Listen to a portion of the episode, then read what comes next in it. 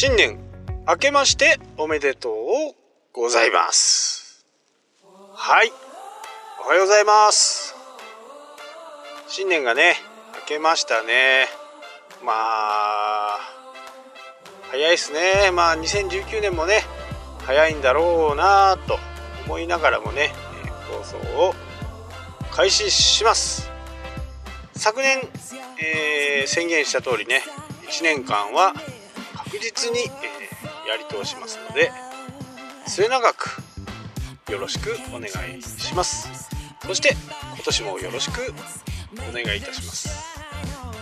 はい、というわけで、えー、新年が明けて皆さんはねいかがお過ごしでしょうか。お腹痛くなった人、飲み過ぎた人いないですか？大丈夫ですか？私はねもうほとんど普段と変わらない休みを過ごしている感じですかね。えー、年末はね熱帯魚の掃除もして綺麗になったね、えー、水の中でスイスイ泳いでいますね。やっぱりね気持ちいいんでしょうかね。うちはねスパルタなんで、えー、帰る時はね水を全部変えます。一般的にはさんぶんのいちを残してね、えー、変え、変えるっていうのが基本的な形なんですけど、まあそれもね、えー、水に慣れてしまうと比較的、えー、うちはそれ水替えすることでね、えー、お星様になったものはないので大丈夫かなと思います。もうね長く生きてるのはねじゅうねんぐらい生きてますからね。コリドラスっていうちっちゃいね、まあちっちゃいって言ってもねちっちゃいと言ってもまあそんなにまあちっちゃいと言ってもね、えー、どのくらいかな、ごセンチぐらいごセンチぐらいのやつはね水槽の中をこう掃除するためのね下の方にこうずっといるようなちょっとグロテスクなんですけどね、えー、愛着が湧くとね、えー、大変かわいい。時々ね水面にまでこう水を飲みにね、あ、空気を吸いにかなやってきますけどね。もう長いですね。で多分わかんないんですけど、オスとオスかオス、メスかメス。でも多分オスかな、人もね。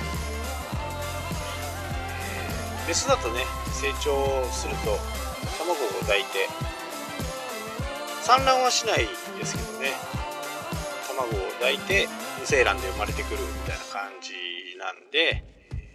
多分ねオスだと思いますね。お腹もポンポンしてないんで、まあ、北海道はねこの間のこう寒波で寒かったですよね。マイナス普通にね、えー、日中でもななどとかマイナスですよ。北海道の人はななどとかって言うんですよ。ごどとかってさんどとか基本的に全てマイナスですからね。なので北海道の人とね、えー、話をするときにはちょっと「え？」っていうふうに思うかもしれないですけど、まあそれはマイナスの話です。この時期ねプラスになるっていうのが本当に稀ですから、プラスになるともう雪が溶けてね道路がぐちゃぐちゃでさんがつしがつぐらいのね天候になるんで、まだね、えー、今はもういつでもかつでも凍ってるっていう感じですね。外に出るときには完全防備で出ないと風邪ひいちゃうみたいな感じですね。今年はねどんな風になるのかっていう皆さんね期待と不安があると思いますけど、いろんな形でねにせんじゅうきゅうねんも大きく変動する、まあ、年号もね変わりますし、ワールドカップラグビーもありますし、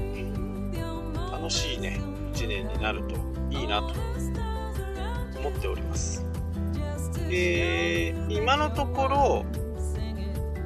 いちがつついたち現在での私の予定は、この後いちがつのじゅうさんにちに東京に行って、ちょっと会議が打ち合わせが会議があって、それをに出て、で次はねさんがつだったような気がする。あれさんがつは静岡静岡はもう決まってますね。でじゅうにがつが、えー、京都っていうね予定は今のところ、えー、決まっています。まあちょっとごがつ以降の予定はね、えー、じゅうにがつまで行っちゃうと決めれるんですけど、ちょっとごがつ以降の予定を、えー、今はちょっと一旦ストップしている状態で、まあ昨日も言ったようにね、ちょっとこういろいろやりたいことを進めていこうかなと思ってるんで、えー、その時にちょっと予定が入っちゃうと日程がうまく組めなかったりすると、いやまあ相手の方にもね迷惑がかかるんで、一応ねストップはしています。まあただあのー、ポッドキャストはね冒頭に申し上げた通り続けていきますので、近況などはねソーシャルメディアで発信がなくても、このポッドキャストではね常に最新情報が聞けると思います。まあ、大体いちにち遅れかな、いちにちふつか遅れぐらい、ね、消費税も上がるということでね、いろんな経済状況が、えー、変わってくると思います。ただ物事が変わるときにまたひとつふたつみっつとですねチャンスが生まれますので、えー、そのチャンスをねいかに捉えるかっていうことは日々ねやっぱりアンテナを張り巡らせて動いてないとわからないですよね。まあウェブの方はね、えー、相変わらずいつもの感じですかね。目立ったこう変更もないですし、えー、Google も公式な何かこう大きなことを変更するっていうこともないですから、とりあえずは今のまんま進んでいく感じですかね。でさんがつぐらいからはね北海道もだいぶ暖かくなるんですけど、ただね吹雪になって、ね、千歳空港ぐらい大きな空港で離発着も多いと、正直ねちょっといけんじゃねって思う時でもね、やっぱり早めに空港はクローズになるんで、今年もね何回かあると思います。にせんじゅうきゅうねんもね、えー、あると思う、これからもねあると思うんで、えー、そういう時はね、えー全泊は必須かなっていう感じですかね。やっぱり全泊しておかないと、全泊さえしとけばですね、えー、最悪は九州でも陸路でね、えー、その日の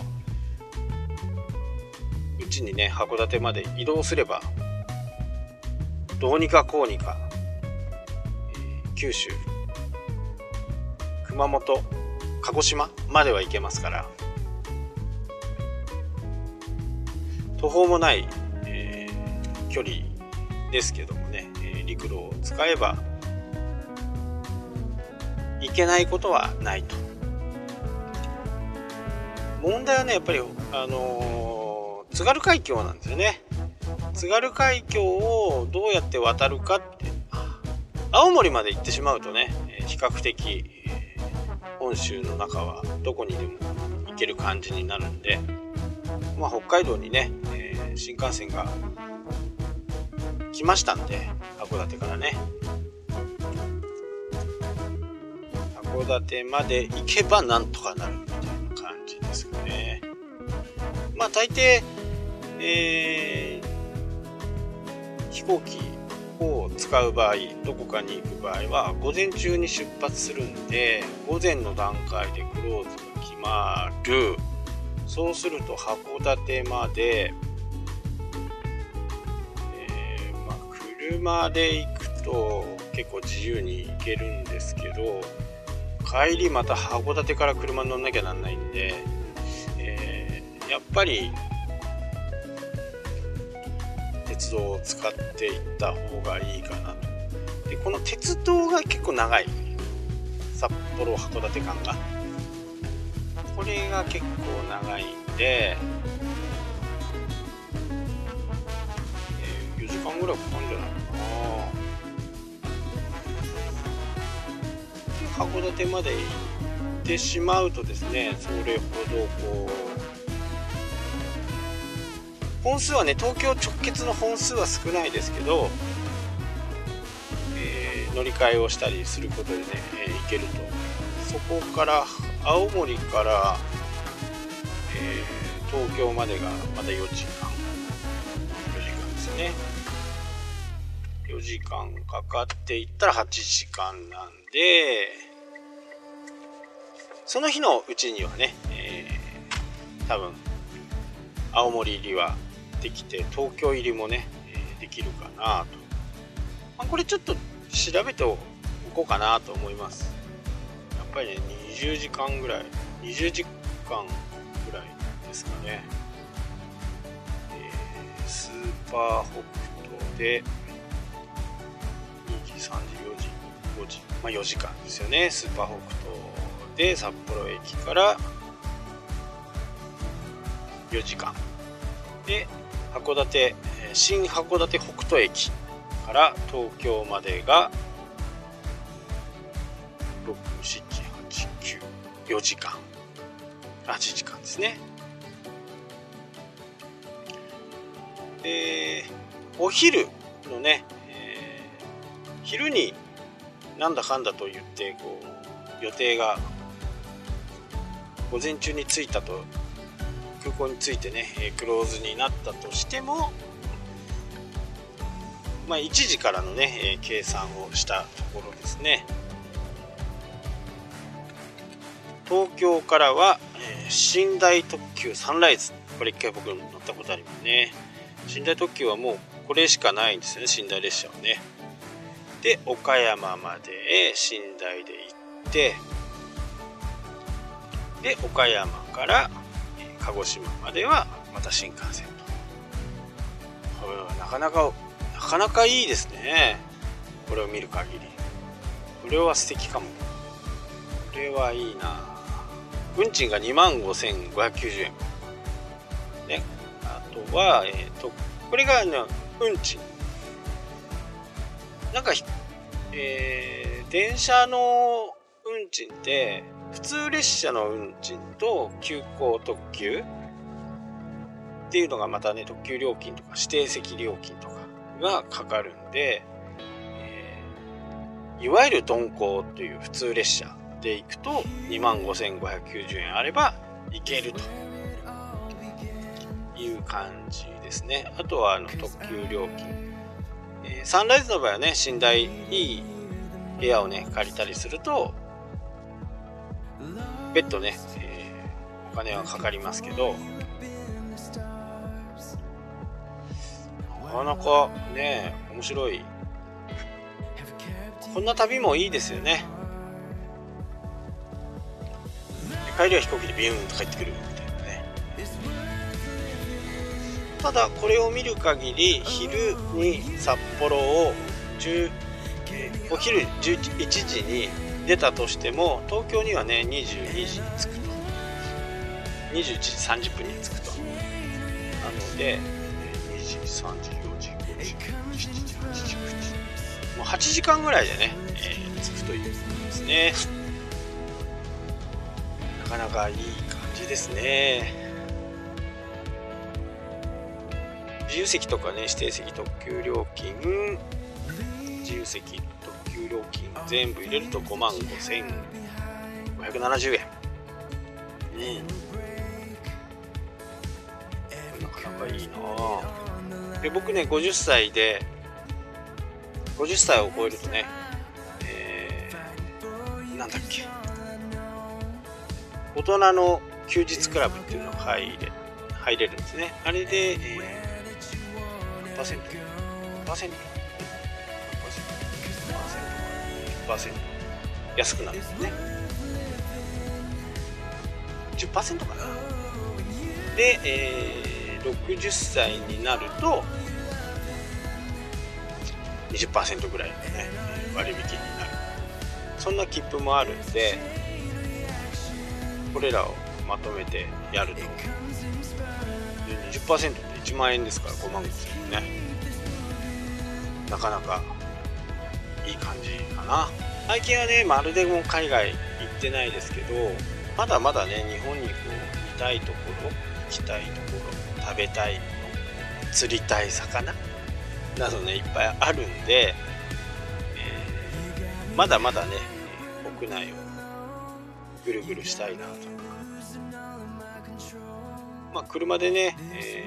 ー、行けるところまで行ってみるっていう、そんな企画もありなのかね。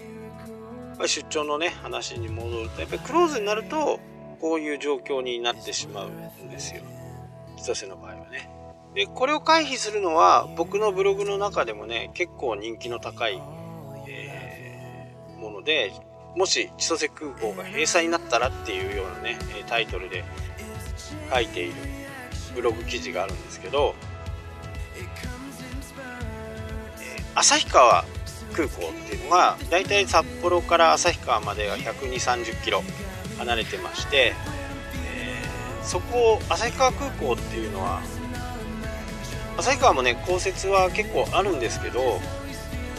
除雪の体制がね素晴らしいんですよね。除雪の体制が素晴らしいんで、欠航率は きゅうじゅうきゅうパーセント ぐらいです、えー、欠航率じゃない、えー、欠航しない率、就航率ですね、就航率が きゅうじゅうきゅうパーセント ぐらいで、ほとんど、えー、欠航しないというところなんで、札幌まで、えー、札幌から帰る場合は札幌から旭川まで ジェイアール で行って、 ジェイアール でねいちじかんにじゅっぷんぐらいです。でそこから空港まではバスがうまいことあればいいんですけど、多分あんまりないと思うんですよね。時間に限りがある、時間帯によってはほとんど走ってない時間があるんで、そうなるとね、えー、やっぱりタクシーかな。結構距離あるんでね、結構な量ひとりにひとりで行くんだったら、うん、札幌からレンタカーの方がいいかもしれないですね。ただ雪道なんで、北海道の人はね法定速度はね、雪が降ったりするとごじゅっキロなんですけど、ごじゅっキロで走ってる人が稀です。よほどね吹雪いて前が見えないような形になっているとごじゅっキロぐらいなんですけど、だいたいほとんど速度オーバーです。いや滑りますよ、すごい滑りますよ。滑るんだけど、もう流れってんですか、車の流れに乗っちゃうとみんな結構な勢いでね走っていく。で滑り出したらもう止まらないんですよ、重たいんでね、えー、車はちっちゃい車でもねやっぱりいっトンぐらいはあると思うんで、それでブレーキをかけたとしてもソリと同じですね、重たければ重たいほど滑るっていう、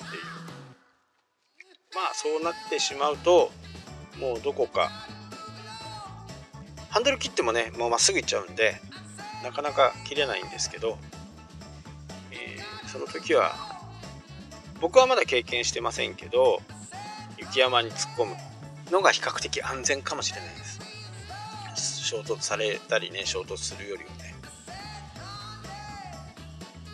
まあそのことを考えながらね、僕はいつも運転して、どこに逃げれるかとか、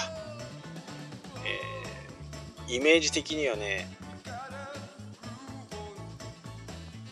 運転してる方ね、右ハンドルの方であれば、自分が進行方向に向かって右カーブっていうことは、対向車はカーブで言うと、うん、あ、分かるかな、アウトに膨らんでくる可能性があるんですね。でトラックの場合なんかは、は相当気を使いますね。いつね、えー、滑ってくるかわからない。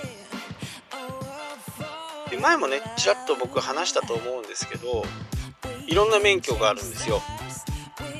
大型に種、トレーラー、大型特殊、いろいろなものを乗った経験上ね、大きくなれば大きくなればなるほど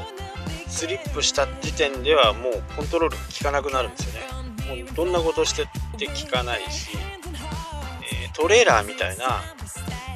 ヘッドと後ろのトレーラーが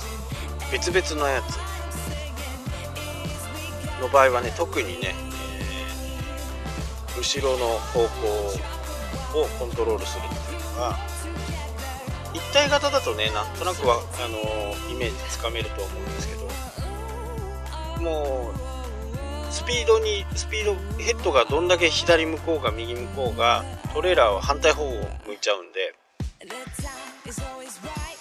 その時はね結構気をつけながらこう普通のね道を走っている時でも気をつけて走ってます。で、基本的に高速があるところは高速道路を僕は使います。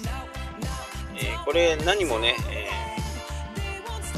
ー、金持ち宣言をしてるわけで何でもなく、まあ、交通事故を起こしたら大変じゃないですか。まあ年始からね話す言葉ではないですけど、えー、大きな事故を一度やってですね、友達がね、えー、乗ってて友達も肩を脱臼したっていう、まあぶつかってぶつかってっていうね、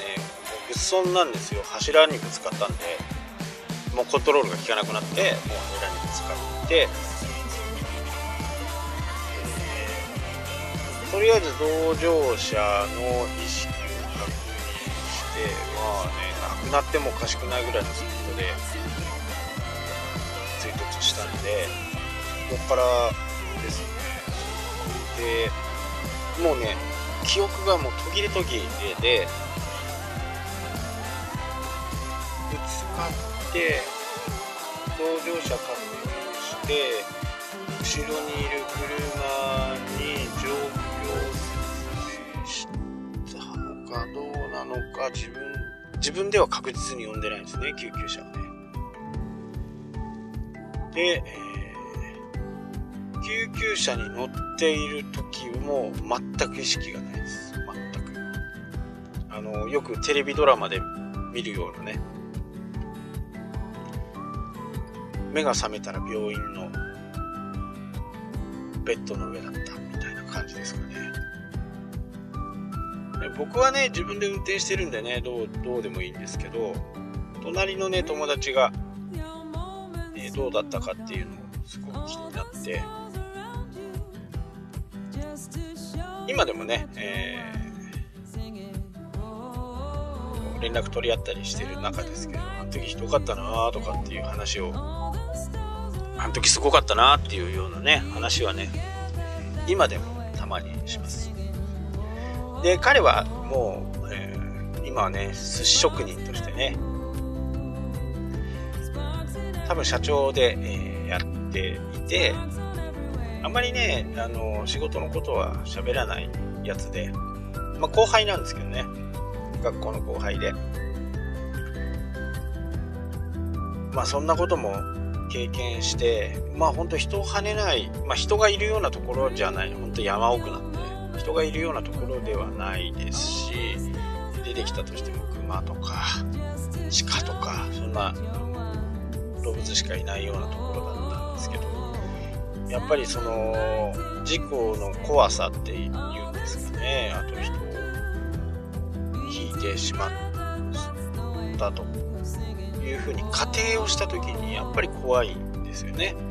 なので、えー、基本高速道路っていうのは人が歩くことはないですよね。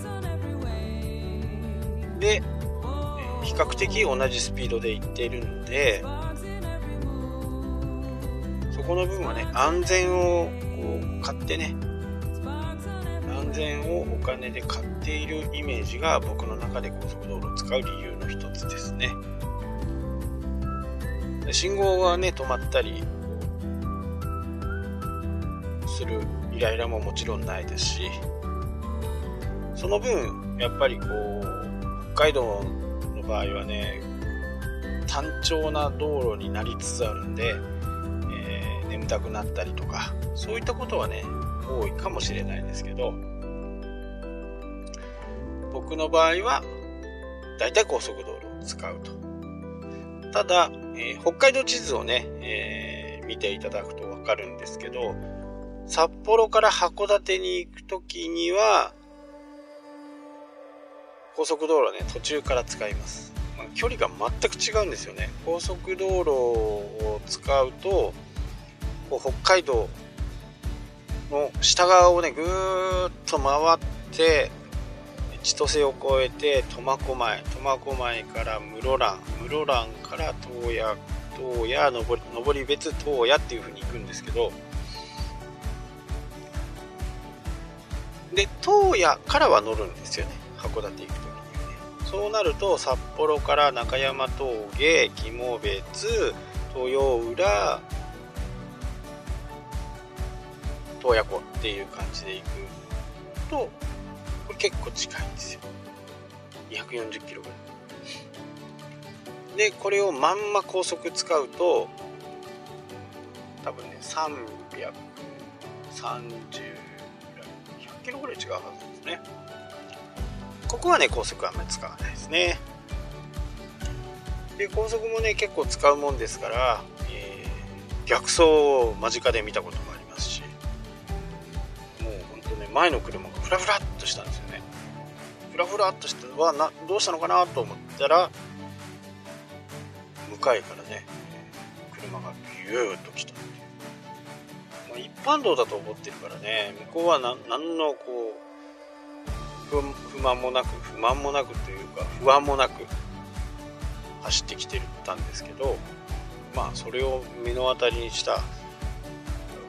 こっちはねびっくりしますよね。前の車のこう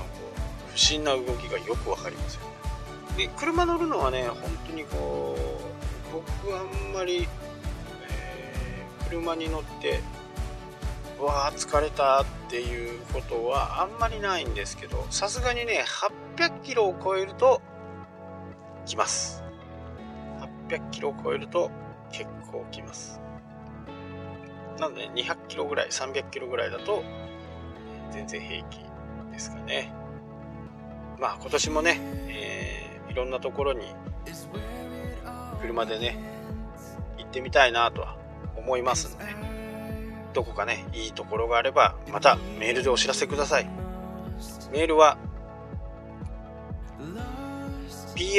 トマサタカ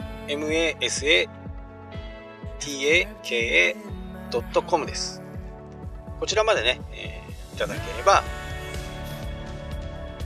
メールでねお返事もするかもしれませんし、このポッドキャストでね、えー、紹介をしたりします。もちろん質問などもあれば